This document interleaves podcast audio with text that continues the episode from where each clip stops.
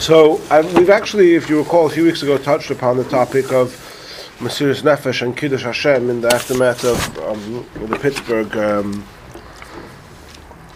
story, and it's been on my head since then, and I've been learning about it and researching, and I'm, I'm still not at the end, but um, I ha- there's a specific relevance to Hanukkah.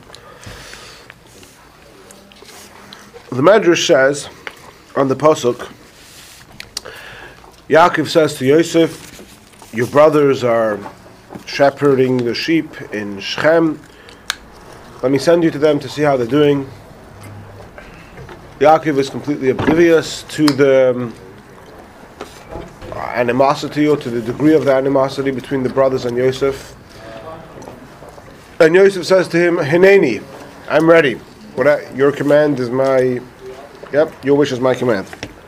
And the Medrash says that whenever Yaakov would think back and remember this word of Yosef Hineni, here I am, his me'ov mischatchen, his he would feel his stomach tearing to pieces, saying, "You Yosef knew how much your brothers hated you, and yet you've um, said to me Hineni." And the Sefer Chassidim says that how did Yosef know that it was appropriate for him to endanger his life in order to in order to fulfill this command of his father's? Surely um, it would have been perhaps a much more um, sensible way of behaving to tell his father, well, actually, you know, that would be a life threatening uh, thing for me to go and do. And the Sefer Chassidim says that Yosef took a lesson from no less than Esav. Quoting a different medrash which says um, that, oh no, it's not a medrash, it's also in Sefer Chassidim, that Esav would, constant, would, would, would hunt animals for his father. And Esav would routinely endanger himself to bring Yitzchak food. And Yosef says to himself, look, if Esav can endanger his life to bring food for his father, surely I should endanger my life to fulfill my father's wish. And many commentaries talk about this Sefer Chassidim and there's some obvious difficulties in understanding this. Um, first of all, we know that with the exception of the three, what we call the three cardinal sins, um, it is one is obligated to one one does not one, when faced with the choice between death or violation of let's say the mitzvah of Shabbos or kosher, then the correct choice is violation. Why? How do we know this? Anybody remember? How do we know that you're supposed to violate the mitzvah so as not to lose your life unless it's in the face of the three cardinal sins. So the primary source is from the pasuk v'chai. A Torah mitzvahs were given to live by them, v'chai to live by Torah mitzvahs, and you have to. If, you, if, if Torah mitzvahs is going to make you die, then you have to preserve your life. Preserving one's life is of um, paramount value. So, what are we to make of Yosef putting his life in danger in order to to fulfill the mitzvah of kibbud, and how does this compute with the mitzvah v'chai b'hem? To live by Torah mitzvahs, with Torah mitzvahs. Now, I hope to. I will return to that question shortly. There's a sikha where the Rebbe addresses the question, and it's not the Rebbe's question. This is a question which has been asked by hundreds of, um, tens or hundreds of writers over the over the generations, and we could get technical. And there's Rashi brings a story. Rashi brings a medrash.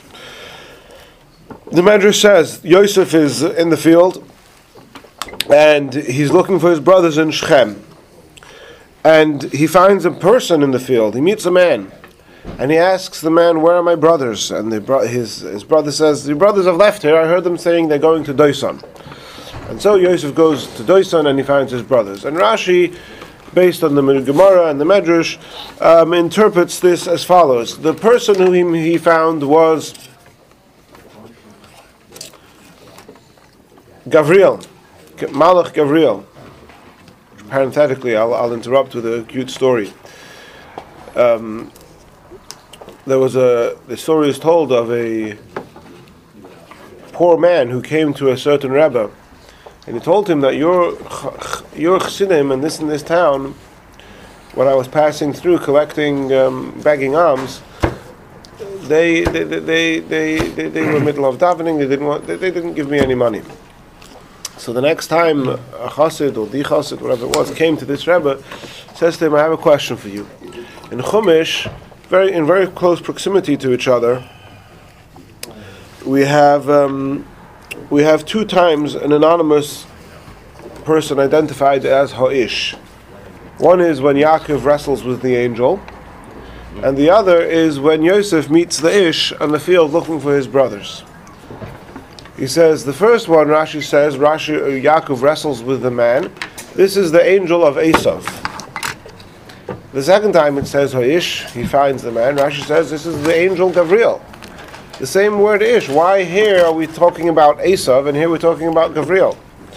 So he says it's a very simple thing. He says Yosef is a 17 year old lad. He's lost, doesn't know where he is, doesn't know where his brothers are. And he finds a person who's out there to help him. He says, Look, I'll tell you where you need to go. When somebody does that, we know that's Malach Gavriel. Um, Yaakov, on the other hand, he meets this stranger. The guy's in no rush to go anywhere. He has all night. He's fighting, he's wrestling the whole night. At the very end, just as he's about to leave, Yaakov tells him, Give me a bracha. And he says, Sorry, I gotta go daven. That's Esav. so he says, Never be too busy davening to help your fellow Jew. Anyway, so back to the case at hand. So he meets this man in the field who's Gabriel, and he tells him that um, your brothers have gone dosoina, which means a play on the word saying that they have gone to try and plot uh, to find uh, um, some sort of ruse or method with which they can dispose of you. And Yosef says, and Yosef indeed follows them to Doisan. He goes, he falls, he walks straight into their trap. That's what Rashi says in Chumash. And in the commentaries, there are various opinions as to what extent, a, how literal this is. In other words, well, was there, besides all this interpretation, was there actually a place called Doisan, or does no such place exist? That's one question.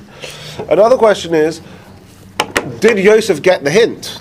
And if Yosef didn't get the hint, well, what was the point of it? Why was the Malach telling him this? And there's various approaches in the Mefarshim. There's Rashi, there's Ramban, there's Ohr HaChaim.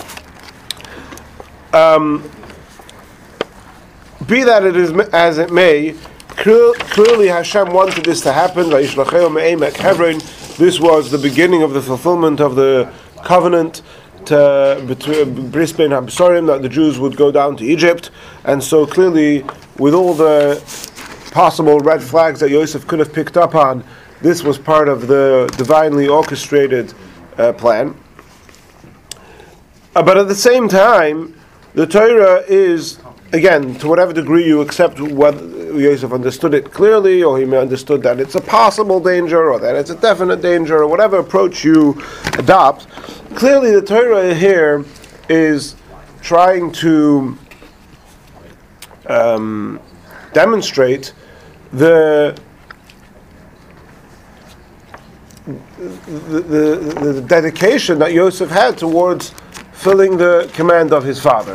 That he, whether completely consciously or subconsciously or semi subconsciously, was willing to put himself out into an unpleasant situation in order to fulfill his father's command, like he said to Yaakov Hineni. Question. Yes. Did he have any foresight that this was going to lead to the fulfillment of his dreams? would not appear to be so. So there was no, no yet, uh, understanding about that. Yeah, I don't think so. But there's a much more glaringly obvious question. The glaringly obvious question is what did Esav do? Let's just go back to the Sefer Chassidim for a moment. Esav um, Esav went, put himself in a dangerous situation, and he hunted animals for his father to eat. And he came home and he and he fed Yitzchak. So he endangered his life in order to serve his father. What did Yosef do? What did Yosef accomplish? Nothing. His father told him, "Go and find out how your brothers are doing." What did Yosef accomplish? He only caused his father pain and distraught and suffering. What did he accomplish? What, how does this how does this add up?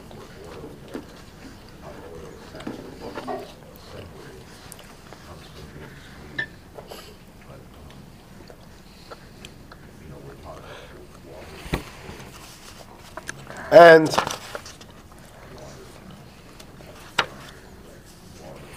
so really we have here two, two, two, two questions over here. One question is, you know, last when I gave the class a few weeks ago about this, I, I mentioned to you the Rambam. Anybody, call me shanema b'yaviv al yaharig. Anyone concerning whom it says that he ought to violate the mitzvah and not trans- uh, to transgress the mitzvah and not be killed, and he gave his life in order not to violate. So if a person was faced with, um, let's say, a, a choice of violating Shabbos versus giving his life, and the halacha is that he has to violate Shabbos, with the exception of a Shas Hashmad. So before before your mind start racing, and we'll in Yet Hashem hopefully address many things that you're probably thinking about, but just just for, for, for right now, if there's a Shas Hashmad, if it's a time when there are there is a government or some body making decrees against Torah mitzvahs, so then you have to give your life for Shabbos. But if it's just uh, an individual who comes to you and puts a gun to your head and says, drive on Shabbos or else I'll shoot, so then the halacha is that you have to drive on Shabbos and save your life. What happens if you decided I'm going to give my life and not drive on Shabbos? Says the Rambam, uh, perhaps the harshest expression that you could say about somebody, Hareza mischayev benafshay. This is, he's liable for his life. I mean, this is, um, you know, tantamount to suicide. And um, so, uh, what are we to do with Yosef giving his life, Esav Yosef, um, giving his life for the mitzvah of kibbud avayim when clearly there was no obligation to do so? And the Rambam says, "Hareza mischayev benafshay." Secondly, even if, for argument's sake, um, we'll say, well, in, this was a situation where he was allowed to give his life or was even obligated to give his life for another mitzvah other than the three cardinals, um, it would appear that that should only apply if he actually fulfilled the mitzvah. But here he didn't do anything. He didn't fulfill his father. He didn't bring back regard. The, the mission was bring me back regards. Find out how your brothers are doing. He did not fulfill the mission, and he knew going into it that this is a dangerous place, and it's more than likely that I'm not going to fulfill the mission. So what was the point of this exercise? Yes, Shalom. Did he, it was, was the purpose of his trip to get food or to find out about the brothers? The brothers. Oh. Esav was to get food. Okay. Did he really think they were gonna kill him? So, like I said, I'm not going to get into all the different opinions, but it seems clear. I mean, according to Rashi, it's, uh, it's, it's according to Rashi, he knew very well what he was getting himself into. Rashi says very clearly, he told him they're trying to kill you, and he went anyway. Even according to other commentaries, where he wasn't so certain of it, he definitely had an inkling. That's that seems to be the. Was he Um, supposed to tell his dad no? Dad sends him on a mission, so say, uh, I mean, do that, I'm not you know, be a little bit creative, but uh, I think there's a Something to that effect. yeah. Why not? He could have said they, they wanna kill me. Can't do it.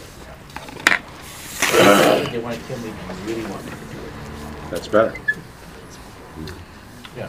So, what's better, to get killed or to tell your father that the brothers want to kill me? Tell um, your father. Um, David, can I trouble you for a cup and something in it? You want juice or July. Pepsi? No, you're giving me choices already. I don't like choice.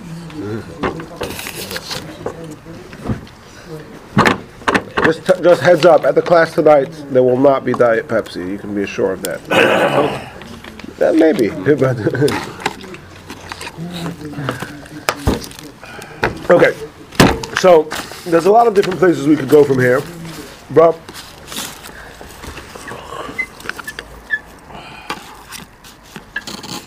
Let me first tell you what the Rebbe says, just to sort of tie up. I don't instead of these, leaving loose strings. Let me sort of tell you what the Rebbe says about this particular question and its relation to Hanukkah, and then we'll continue.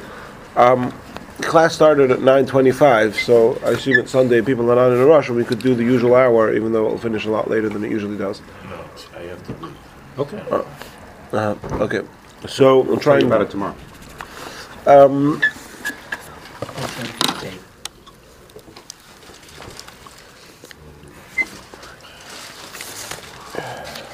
The Kesef Mishnah, yeah, the recorder's gone. The of Mishnah, um, one of the most classical commentaries on the Rambam, says like this. The Rambam holds, remember I just read to you the Rambam, that if somebody gives his life in a case when he wasn't obligated to do so, he is liable for his life. Says the Kesef Mishnah. The Rambam holds that when the Gemara says, transgress and don't be killed, this means you must transgress in order to save your life. But many complete shlemim, complete meaning mm-hmm. yeah, that- shle- complete individuals, so v'rabim and many soivrim they hold the imnerag v'loy ovar that if a person was killed and did not violate Shabbos, for example, tzedakah techashiv loy, this is counted for him as a righteous deed. So the Kesef Mishnah is bothered by the Rambam's um, unilateral um, um, dismissiveness of such an approach. And clearly, they, those who hold that it's a righteous thing, they would argue that when the Gemara says Yaviv al Yahorig transgress and do not be killed, it is not an instruction, but it is permission. You have permission to violate and not be killed, but it's not an instruction that you must violate and not be killed. And the Nemuke Yosef writes that even the Rambam would agree, listen to this, the Nemuke Yosef argues that even the Rambam would agree that a great man who is pious and a God-fearing Jew, and he sees that the generation have a certain um, porot, they have a, there's a certain um, big gap in the in a certain area of the generation's um, commitment. He ha- is Rasha. He's it's permitted. He's he's allowed lekadesh Hashem to sanctify God's name and to give his life even for a mitzvah kala for a light or easy mitzvah. So that the nation should see and learn from him to be all in awe and in love of God with their whole heart. So the Nemuka Yosef is attributing to the Rambam that the Rambam would agree to this. Now, so the Rebbe says if, if we're going to accept this Nemuka Yosef, we can make sense of all of this. says Yosef, what is this? What is what does this actually mean? Let's just think about this for a minute. What does this mean? That if you are pious and important and you're Shemaim and you see that there's a certain area in which people really need to have an example, then you could give your life. Wh- What does that actually mean? What are you giving your life for? Suddenly, we, we have three cardinal sins and we have um, 609 non-cardinal sins. So, ha, what, what just changed? That because you're you're a Yerei Shamayim and because the generation need a lesson? Okay. The point over here is not. I, I think that's what you mean to say, but I'm just going to explain it a little bit better. The point over here is not that suddenly. Let's talk about this sikha. It's not suddenly that kibbud avayim became upgraded to a cardinal sin for which you must give your life.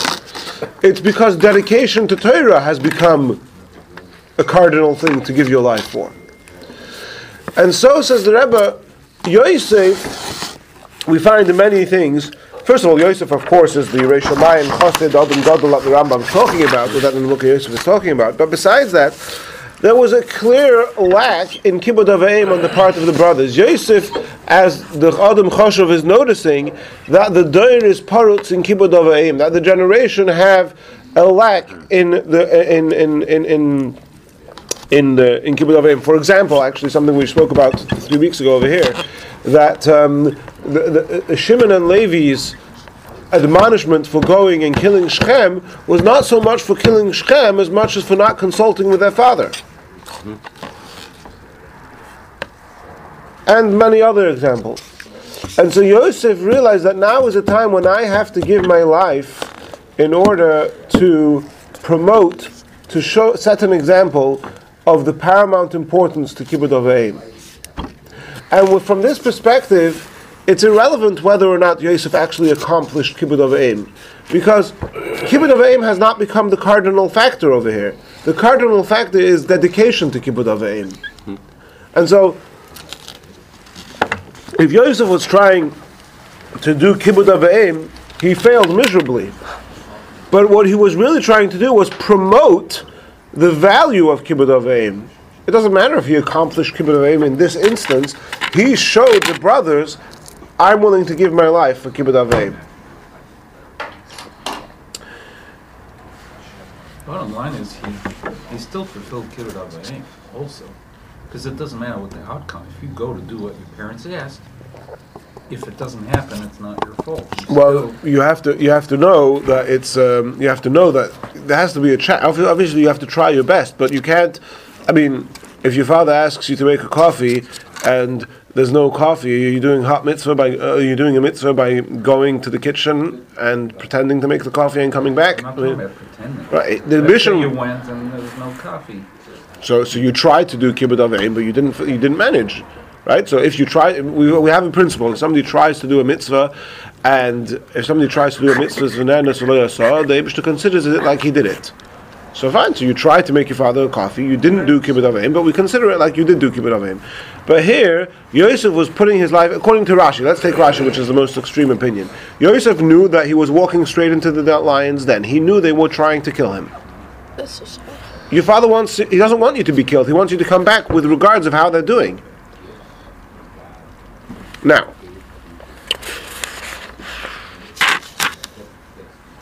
let's think for let's talk for a moment about Hanukkah and then use that as a springboard to talk about other instances of Mesiris Nefesh throughout our nation's history.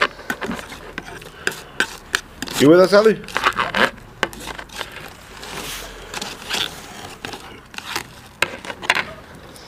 Hanukkah was clearly a Shas Hashmad.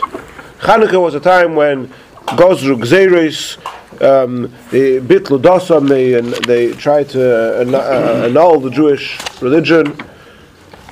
They didn't let them keep Shabbos. They didn't get, let them keep um, bris milah. They wanted to contaminate their daughters, etc., etc. And so clearly there was it was a shas hashmad. It was a time when there were decrees, and at this point we're not just limited to the three cardinal sins.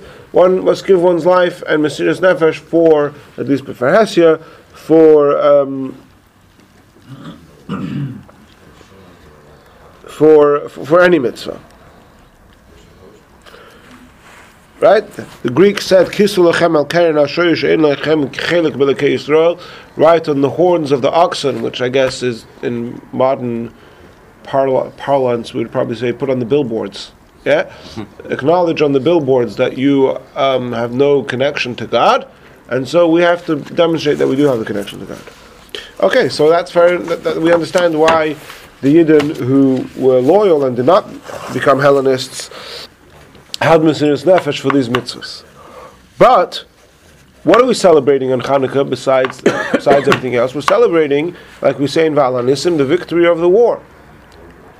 In fact, according to some opinions, um, the reason why we have eight days of Hanukkah is seven days for the miracle that lasted seven days, and one day, the first day, um, for the miracle of the victory of the war. So, what was this war about? This was a war which was pretty much as pointless as Yosef going to to Doisan.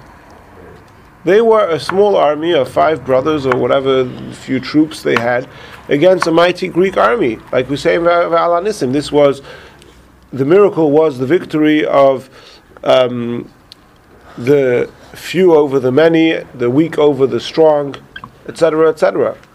So you want to have Mesiris Nefesh to do a bris milah, got it. You want to have Mesiris Nefesh to keep Shabbos, I get that too. But Mesiris Nefesh to go to war against the Greeks, that's a suicide mission. That's not Mesiris Nefesh. Now, of course, we know the end of the story. It all worked out nicely. But what, what were they thinking? Here's the, the, the, the, the question that's at the heart of this, and this is what I want to talk about when we come to other parts of history: is what were they thinking? And what the Rebbe suggests in the Sikha is that they were thinking along the same lines as Yosef with an interesting note that in both in the text of Al Hanisim and in the text of the Rambam, we emphasize the fact that the people who did this was in, Al, in, the, in the V'al HaNissim we say Yochanan Kohen Gadol. Why is it relevant that he was the Kohen Gadol? Because we're trying to draw your attention by association to this Nimukha Yosef who says that when it's an important person who's in a position of leadership and Yerushalayim, he has a different set of rules to go by. And so the point of the Chashmonaim was not so much to win the war. They knew this may be a suicide mission. As Yosef knew, going to, to his brothers in Doisan may, uh, may well be a suicide mission. But by doing so, they are demonstrating their absolute unnegotiable and untouchable dedication to, to Torah. to fight those the Greeks stand. What do the Greeks stand for? The Greeks, the Hellenists, they stand for to make us forget Torah, to make us forget our super rational this is very important. They're here to make us forget our super rational. Yeah, that we all know, we've all learned this many times. The Greeks had no problem with a logical religion. Their problem was with the super rational connection that a Yid has to the Eibishter. Supra. Supra. Supranatural. Super means very natural. Supra oh. means above the natural. Uh, okay, that's interesting. I, I have to look. I, I, wonder if that's a difference between England and America, but that's very interesting. So supra rational. That's how you would say. Supra. S U P R A supra-rational um, connection with the Abishta. That's what the Greeks want to. That's what the Greeks want to fight. We'll, we'll show them, and then it doesn't matter if it's a suicide mission, because by by, by, by going in, by going into the battle, we have demonstrated to the rest of the Jews and to the generations to come what Yiddishkeit is all about.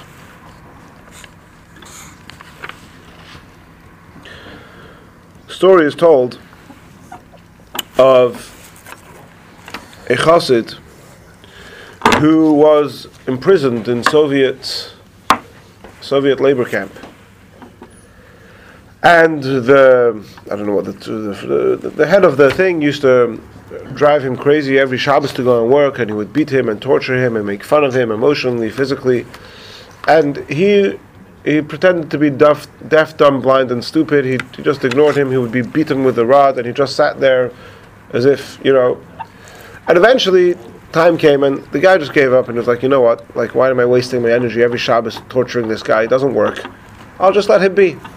And this continued for whatever, however long it continued for, where, um, where, where, where he just sat in his quiet corner every Shabbos, and the guy in charge just left him alone time comes and there's a change in uh, management. There's new management, and the, the guy changed. And as he's handing over the notes of the operation, he says to him, "You know, this guy, he just sits there on Shabbos. Just ignore him. It's not worth your your time."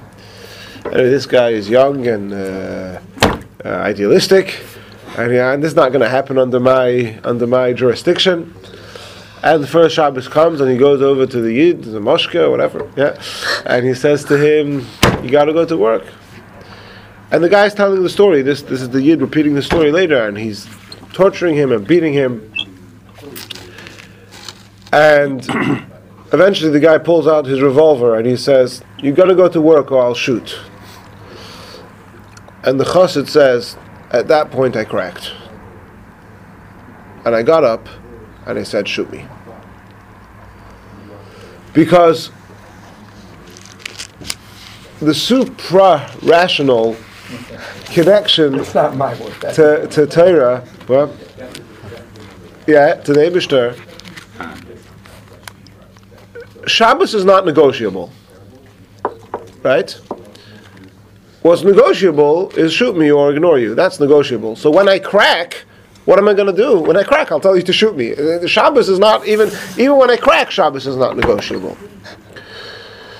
And indeed, the Rambam's words notwithstanding, many, like the Ram, like the Kesef Mishnah says, many complete, many and shlemim, your, many authorities, many respectable and reliable authorities say that it's permissible to give one's life for Shabbos. Now, I'm not talking specifically about this chassid because um, the, the Soviet uh, persecution was probably qualified as the Shas Hashmad, but I'm sure we all know the um, many stories throughout our history of people who um, gave their lives and endured tremendous torture for, um, for, for, for, for remaining loyal to Torah.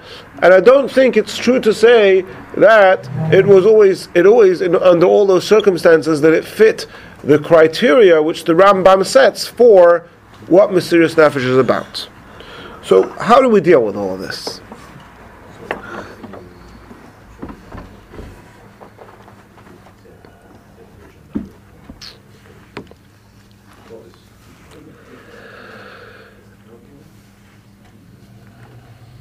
And if we look through the Torah, the, the chuvas of European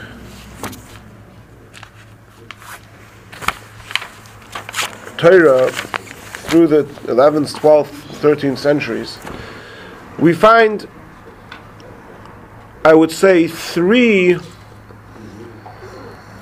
discussion about three things which, according to the Rambam, you could imagine would be completely out of the question. And yet, we find that these things were done so many times and discussed by the Poskim. Number one, which we've just mentioned, is giving one's life, even at a time when it's not when it's not required to do so. But the other two, which are perhaps more shocking, is a suicide. People who either individually or collectively committed mass suicide in order to save themselves from being um, tortured by um, whichever group it was in order to, to, to right? So for example I mean famously you have the York massacre. Yeah uh, anybody ever seen the York uh, it's still there. The- I was I, I used to live in Leeds actually so it's not far. But um, there, if you go to York there's still today a little um, a hill or mountain of sorts with some sort of remnants of a castle or something and what they say is that that is the building in which the Jews were um, were held uh, prisoners, and they were supposed to. Well, I think it was about then about accepting Christianity, and in the end, they all committed suicide, so as not to be right, and and and many other such similar stories. I'm sure. Yeah, there's story. There's the Reb, a famous story. Famous story that the Rebbe spoke about at Farbrengen, and the Rebbe, other Rebbeim told it about Shimon Padri. Does anybody remember the story of Shimon Padri? Shimon Padri was a soldier. You remember this story, anyone? Shimon Padri was a soldier. Um, I'll tell the story. Why not? Do people mind stories? No. Um, so the Tzemach Tzedek, there was the Cantonisten. The Cantonisten were soldiers which the Tsar had in, in, inscripted. Is that the word? Conscript. conscripted to the army. Um, they, were- he would kidnap young Jewish children um, with a very obvious agenda to keep them there for 20, 25 years and make them forget their Judaism. And there were many Cantonists, I- I'm sure there were many who unfortunately, um, uh, you know, uh, completely uh, disappeared or assimilated, but there were many who, with the little bit of chinuch that they had by the age of five, six, or seven, that they was taken away, were able to cling to their faith and came out whole in the end of the 20, 25 years. And there were many Gedolei Yisrael, even later, I think uh, this must be after the Cantonisten, but even the, the Chafetz Chaim, for example, wrote a, sol- a sefer which he printed a number of editions of for the Jewish soldiers, with many shilas, like if they, if they are made to travel on Shabbos, are they allowed to take with their tefillin? You know these type of sh- anyway. So uh, so the Tzemach Tzedek had a lot of, a lot a, a lot of interaction with the Cantonisten. So the Tzemach Tzedek was once in Petersburg, St. Petersburg, for whatever government affairs he had to be there for, and he went to visit an army base to speak to the Cantonisten, and he sent a maamar for them. And this, uh, if I recall correctly, the Tzemach Tzedek heard this story from Cantonisten who are at this uh, army base, and that there was a Cantonist by the name of Shimon, Shimon Levin, but they called him Shimon Padri, which apparently, if you pull out your phones, you may even be able to Google this. But apparently, Padri in Russian means mighty or strong or something like that. So Simon um, Shimon Padri was a the head had a very uh, prominent position in the Russian in the Tsar's navy, and um, he was an extremely talented sailor. And one time the Tsar came to visit, and uh, the story comes with the name of a city in which this happened, but I don't recall the name of the city. And the Tsar was very impressed with Shimon Padri's uh, acrobatics. He was able to run to the mast and you know, all sorts of crazy jumps, and you know the, the, the Tsar was very very impressed with him. And the Tsar wanted to um, honor him with whatever was then the most exalted honor that a citizen, that a soldier could get. And of course, it was illegal for a Jew to get this honor, but with a name like Shimon Padri, or Simon, Simon Padri, whatever it was, yeah, the Tsar assumed that he was a good Russian boy. Um, and so, he, sorry? And so the Tsar summons over the Simon Padri, and he tells him that. Um, that um, he wants to give him this honor.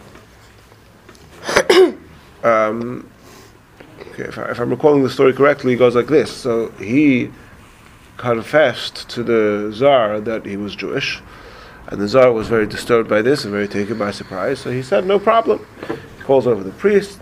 We'll arrange. We'll, we'll sort this out. Shimon Padri says, "Okay," and then he says, "I just want to show." The Tsar one more of my feats, so to do it one more time. And he runs up to the top of the mast of the ship, the highest thing, and he screams out and he announces that uh, I'm a Yid and I will die as a Yid, Shema Yisrael, and he jumped into the water and he drowned. The Tsar was very, very disturbed by this, and um, a number of days later, his body washed up to shore, and the Tsar together with the priest, announced that they were going to make a very honorable posthumous baptism or something and bury him in the cemetery of the Christian soldiers. Um, two of his friends, um, so the body was under guard.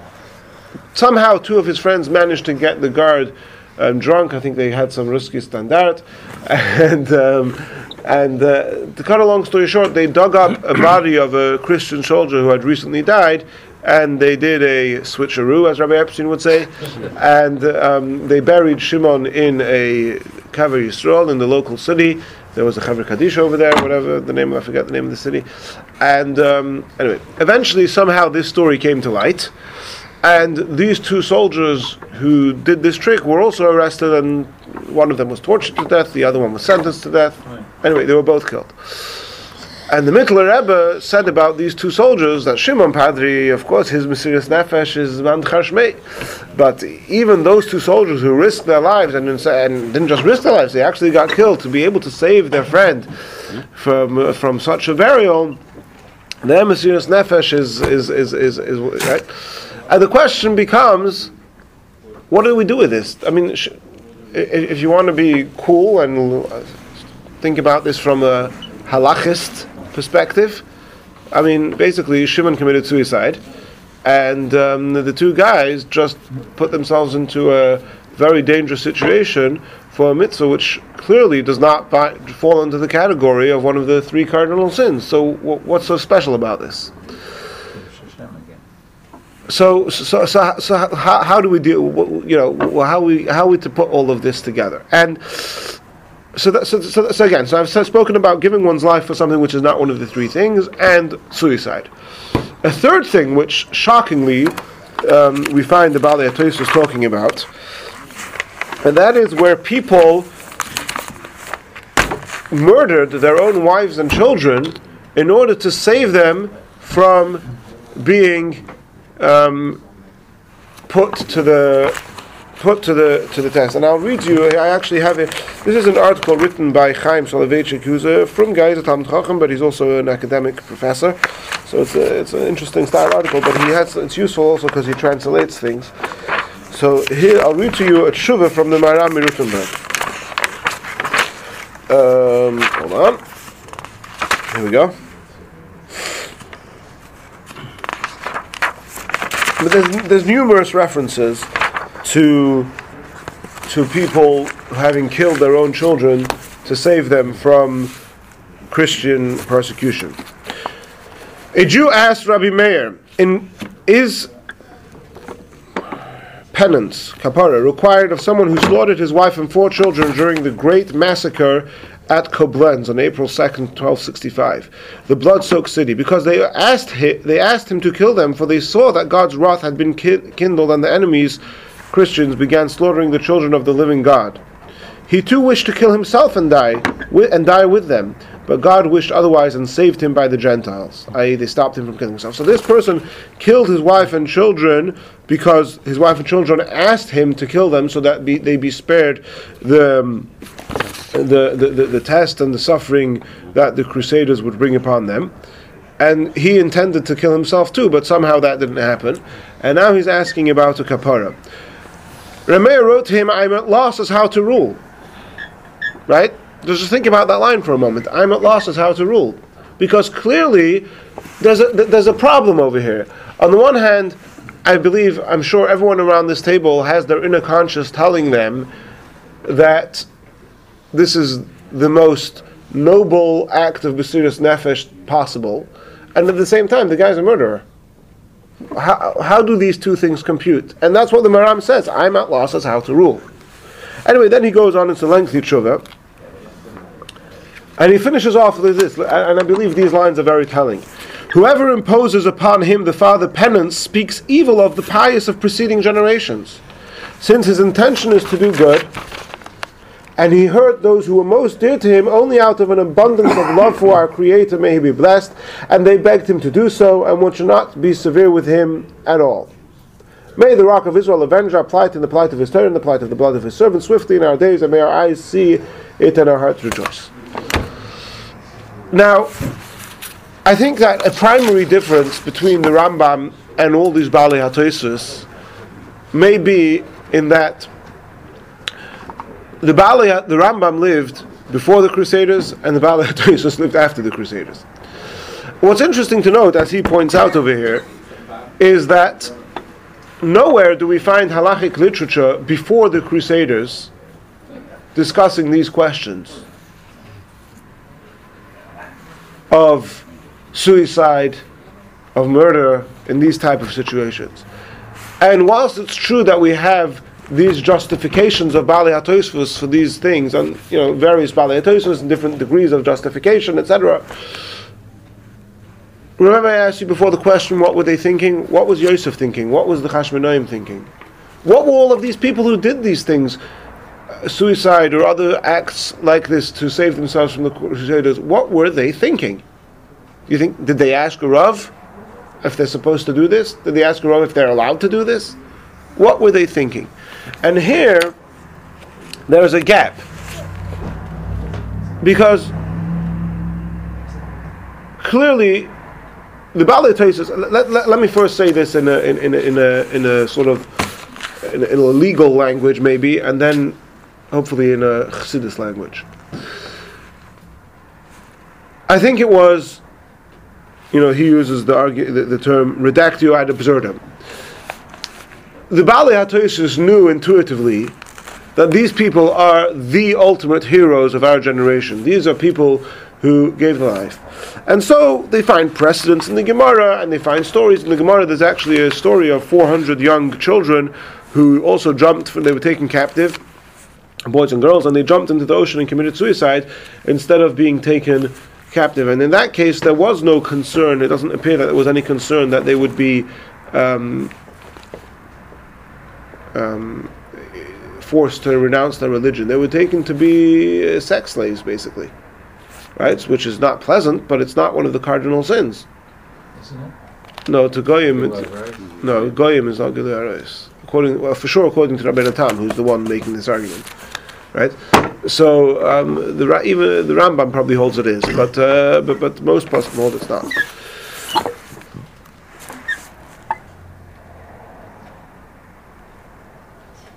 And to Toysus, it is absolutely unimaginable that these people, who we know to be the Kedoshim, the Haruge Malchus Shein Malo Al Ma'alosam, there is no, remember, we mentioned last time that the Belzerov held you shouldn't say Kaddish for these people because they're already in the highest possible place. Our, our Kaddish won't add anything to them. To suddenly, Chas degrade these people to um, the status of murderers and suicide, etc., was unfathomable to them. Unfathomable to them, and um, so they, and so they they justified it. Now, there's many things that we have that we rely on halacha lemaisa that may have been something which the Rishonim were working with a post facto justification, that doesn't make it less halachically reliable. And in fact, in Shulchan Aruch, the halacha is not like the Rambam. The halacha is that if one wishes to, and some poskim say that you have to be, you know, you have to know that you're doing this legitimately, l'shem shamayim. But uh, nevertheless, the halacha is in Shulchan Aruch that one may give one's life for Shabbos, even though it's not one of the cardinal sins and it's not Shas Hashmad, the time of decrees. So in Shulchan Aruch, the halacha is not like the Rambam. The halacha is like Tosfos. But I don't think that's posterior to saying that the Baalei HaTosfos were knew where they had to get to, but you know, and they, they sort of tried to find the arguments to get them there afterwards. And in fact, Tosfos is very bothered by the Gemara that says, "Il moli nogduhu lechanani mishol va'azariah." The Gemara says that Hanan, Mishal, and were thrown into the fiery furnace because they refused to bow down to the tzelem of the Nebuchadnezzar. And um, they were miraculously saved. And the Gemara says in Ksubis, El Nagdu had Nebuchadnezzar um, call, uh, tortured Hanan, Mishael, Azariah, they would have caved in and then ba- would have bowed down to the tzelem. And Toysa says, how could this possibly be? Now, some would argue, do you know what this Gemara teaches us? This Gemara teaches us that you have to give your life for Avodah Zarah, but you're not you're not obligated to endure torture for Avodah Zarah. You could have said that. That would that would have been a reasonable argument to make. But yet, no one makes that argument. Tosfos doesn't say that. You know what Tosfos says? Tosfos says something very creative. He says that actually Nebuchadnezzar wasn't asking them to bow down to an idol. He was asking them to bow down to a statue of himself. This wasn't a deity. This was just he was asking them to show a respect to Nebuchadnezzar, not as a monarch, not as a not as a deity. And that's why, had he tortured them, they would have done it, because at the end of the day, this wasn't all that terrible. And then the question becomes, oh well, if that's the case, why did they allow themselves to be put into the fiery furnace for it?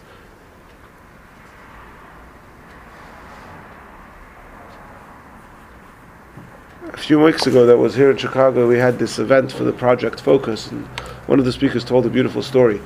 The Ruzhina, um, the Ruzhina Rebbe was, he said he was a Talmud, I'm not sure if he was Mamish a Talmud, but he was very close to the Apterov, the Yisrael, the Apterov. And uh, he said that one time the Apterov was very, very disturbed, he was very down.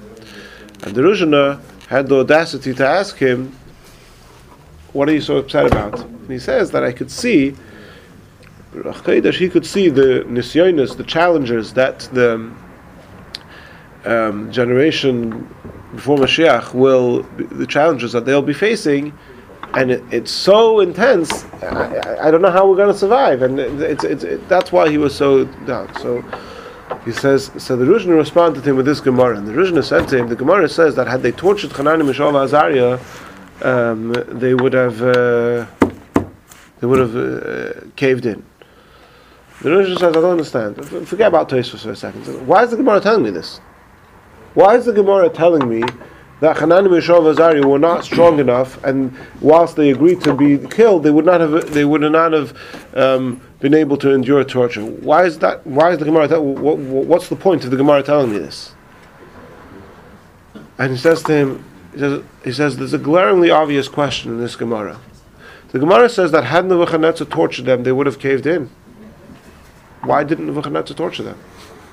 if Nebuchadnezzar wanted them to bow down to the idol, why did he kill them? He should have tortured them. You know what the answer is? Because had he tortured them, they would have given in. And the Abishter knew that had he tortured them, they would have given in. They would have given in, so the Abishter made sure that it didn't occur to Nebuchadnezzar to torture them. And the Rishon then said to the Apterov, if you see that these are the challenges that that generation will have, know ye that the Abishter doesn't give them a challenge that they can't, that they, they don't have the strength to overcome. Anyway, so back to back, to back to the Tosfos thing over here. So so so Tosfos so Tosfos justify all of these things. They justify uh, giving one's life, and, and and this part this part of Tosfos we even pass in Shulchan Aruch. The other parts of Tosfos which Tosfos justifies, you're not going to find a halacha in Shulchan Aruch which tells you you can do this, namely to commit suicide or to kill somebody else in order to save yourself or them from facing torture to, to, to, to do an avera, right? But Tosfos does, does justify it, and Tosfos um, raises these people to the on the most prominent pedal, pedestal of prominence. So, so what's going on over here? And this is a question. uh, Here, this is the point that I want to get to because this is the question that's been bothering me for a long time, and I think that now I have a little bit of a way to to, to, to, to explain it. Anybody who's learned any Chassidus, Rabbi Epstein told a story last week at the oil trip um, that there was a somebody who he knows was in Israel when there was a terrorist attack, and there was an explosion, and he hears the explosion, and instinctively, what does he do? He ran away. And he says afterwards he realized that everybody, everybody around him was also running, but they were running in the other direction. They were running to help. And he says, because these people, it's in their DNA. They instinctively know that we don't have to do self-preservation. We have to do self-preservation, right? And it wasn't it wasn't a decision, a calculation that they made. And anybody who's learned anything about that's what Mesiris Nefesh is. And anybody who's learned any Chassidus understands that Mesiris Nefesh is this supra-rational, supra-logical, supra anything that can be described or defined connection to Hashem. And it seems like somewhat of it feels to me, and this is again, this is a question that I've been sort of disturbed me for a while, that I've been grappling with. How could we have halachas which talk about when it is and not is not appropriate to to, to give one life for suicide, all of these things? It's it, it's oxymoronic. It doesn't make sense. How could you have a halacha about something which, by definition, can't be defined by halacha?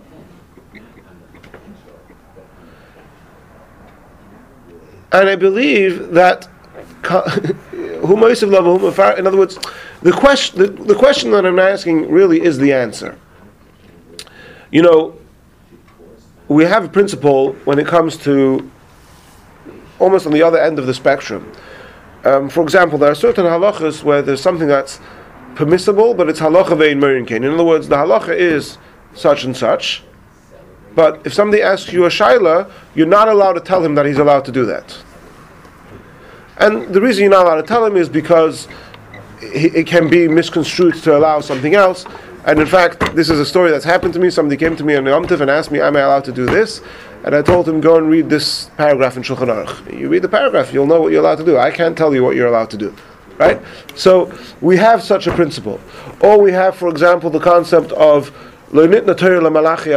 that there's certain things which we don't demand of you, they're impossible.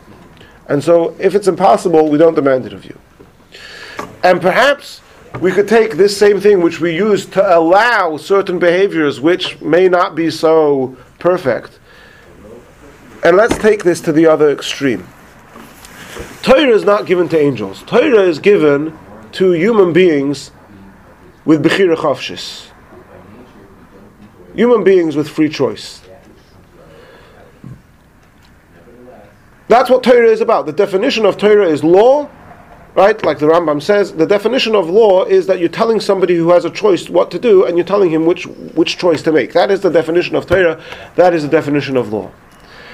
And when we are talking in the lexicon of Chassidus about nefesh, ruach, neshama, chaya, when we're talking within the realm, within the purview of the level of the neshama, the levels of the neshama with which we usually operate.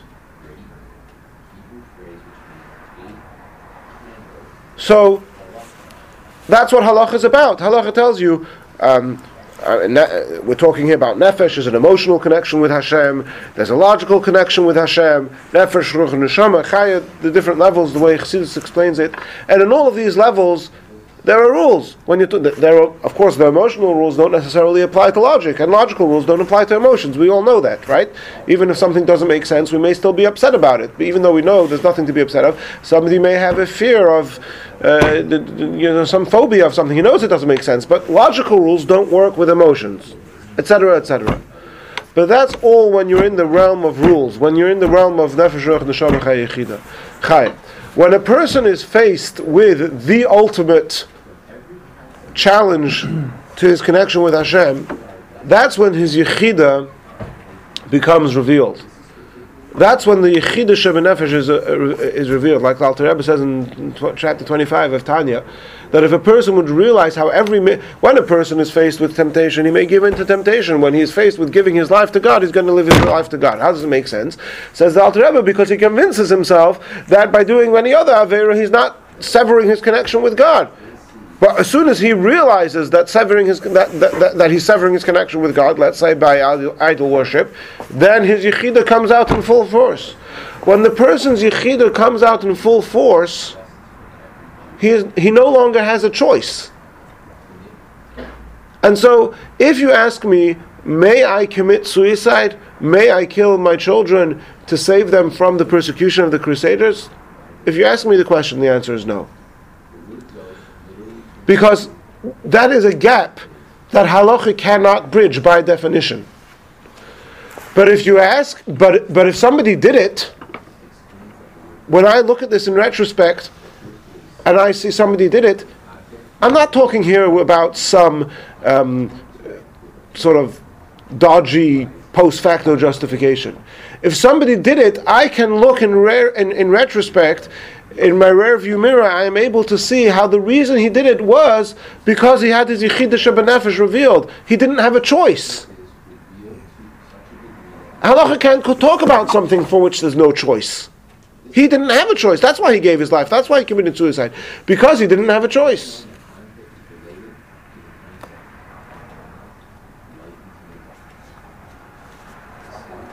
And so, What was Yosef thinking? What were the Chashmonaim thinking? What were the people who committed suicide thinking? Which Rav did they ask? Which, uh, what were the people who killed their children to save them from the Crusaders thinking? What was the people who ran into the explosion uh, uh, thinking? What was the chassid who, who, who, who died because he wouldn't eat, uh, uh, you know, something which wasn't Bishul Yisrael? Uh, what was he thinking?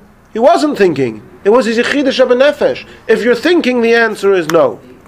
But the message of Hanukkah is that the, herein is the gap which halacha cannot. That, that, this is the limits of halacha.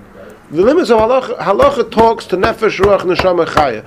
Halacha is finite by definition. It's the most. It's it's it's it's it's, it's the it's the ultimate. Eh, Chas v'shalom to in any way diminish the value of halacha and how by fulfilling halacha we are connecting to Hashem, to the infinite God, through the finite fulfillment of mitzvahs. But when we come to a situation, Chas v'shalom, when the Crusaders are attacking the town, now we're dealing about Yechidish of Nefesh. Now there is no free choice anymore. And if there's no free choice, just like we say that if there's no free choice and a person was coerced into doing something, we don't hold him liable. These pe- people were coerced into giving their life for Hashem. And to committing suicide, and therefore this is the most prominent um, level of Kiddush Hashem. So, uh, yeah, so this is a question which, like I said, I've been grappling with for a while, and I still haven't answered all the questions. And Yet Hashem Eli, you'll be there next Thursday. There'll be a class about the Pittsburgh um, uh, thing, and, and the part of it that I, that, that is still trying to come to terms and to um, to be neat. So you'll forgive me then if there's some overlap between what we spoke today. But the part of it that I still don't have a clarity with is about people who are killed not by choice, but people who are killed just because they're Jewish. How does that fit into this purview of Yichida Shebenefesh? And I hope that by next Thursday I'll have some some way of explaining it. And if I don't, I'll say I don't know. um, um, Is it the Yichida Shebenefesh that makes a condition? No. uh, Well, well I mean, the question, the question, Right. the question is why do we, why why? It seems to be axiomatic, and definitely in the Rebbe's talks, it was axiomatic that somebody who was killed because he was a Jew is has has fulfilled the mitzvah of kiddush Hashem of nikdashti b'soch b'nei Yisrael. Right. So And the is question is-? Well, I don't know if it's connected. Well, I would assume it's connected to Yichida Shebenefesh, but even if it's not, how is that a Kiddush Hashem? If somebody t- gives his life not to bow to an idol or not to desecrate Shabbos, that is a Kiddush Hashem. He's given his life to show the prominence of uh, uh, God's authority over this world. If somebody is killed because he's a Jew, uh, that sounds more like a Chilul Hashem to me. He's killed because he's a Jew. That doesn't sound very. How is that sanctifying God's name? How is that sanctifying? Cool. But what were you doing at the time? Nothing. He was killed, right? Like the people in Pittsburgh, they were killed because they were Jewish. They were in shul. So that's not that's not why they were killed. response to a certain Jew in Israel who tried to say that the Holocaust was because of the sins of the Jews, the Rebbe said that the Jews who died in the Holocaust are all died al Kiddush Hashem. And my question is why? Good. Yeah. Okay, but the Right. line is Right. the said that. So Yes, that, that I just said. I said it's axiomatic. It's axiomatic, and definitely in the Rebbe sichos, it's axiomatic that somebody who was killed because he's a Jew is a Kiddush Hashem. And the, to me, the missing link over here is why. How do we understand it? How do we understand that? And next Thursday, I'm giving a class to um, young people, and the definition of young people is like this. We had in Rambam a few weeks ago in the laws of. Listen to this. The, in the laws of, of Nida, there's a, there's, a, there's a certain law that applies to old women. And the Rambam says, at what stage is a woman old as far as this halacha is concerned? And the answer is from the stage that you could call her old to her face and she takes no offense. And so the same applies to this class next Thursday evening. It's posted on the wall. Um, and if you consider yourself young, you're welcome to join us. Let me let me read to you here just to finish off. I'll, I'll read to you. I'll read to you in academic language, but I think he has a um, he has he has a he, this is a this is a very important point in that that th- th- this point. My, my argument that there was no choice. This, this is this is a this is an important point. Uh, I'll just read to you this briefly. The problem of the conversion of the children highlighted the radically changed circumstances with, circumstance within which the halacha had now to operate. In Tanaic times, sorry. What are you reading from? It's uh, Sfarim Chetzenim. In Tanaic times, the Jews were in their own land, or more precisely, the society in which the Tanoim lived and which they addressed resided in their own land. When oppressed, listen to this, when oppressed by an occupying force far smaller than the indige, indi, indigenous population, the children of the martyrs would be raised by their own countrymen. In exile, however, the murderers would raise the victims' children. The consequence of mass martyrdom were frightening. The choice that now confronted the Jews probes the limits of halacha. The laws of martyrdom treat the issue. The laws, remember, this is the, the laws of martyrdom treat the issue of when one is obliged to lay down one's own life. What happens after one is dead is irrelevant legally, but only too relevant in real life. The fate of the child of the now dead martyr was out of the purview of halacha, but remained at the very center of Jewish concerns for their religious con, um, continuance.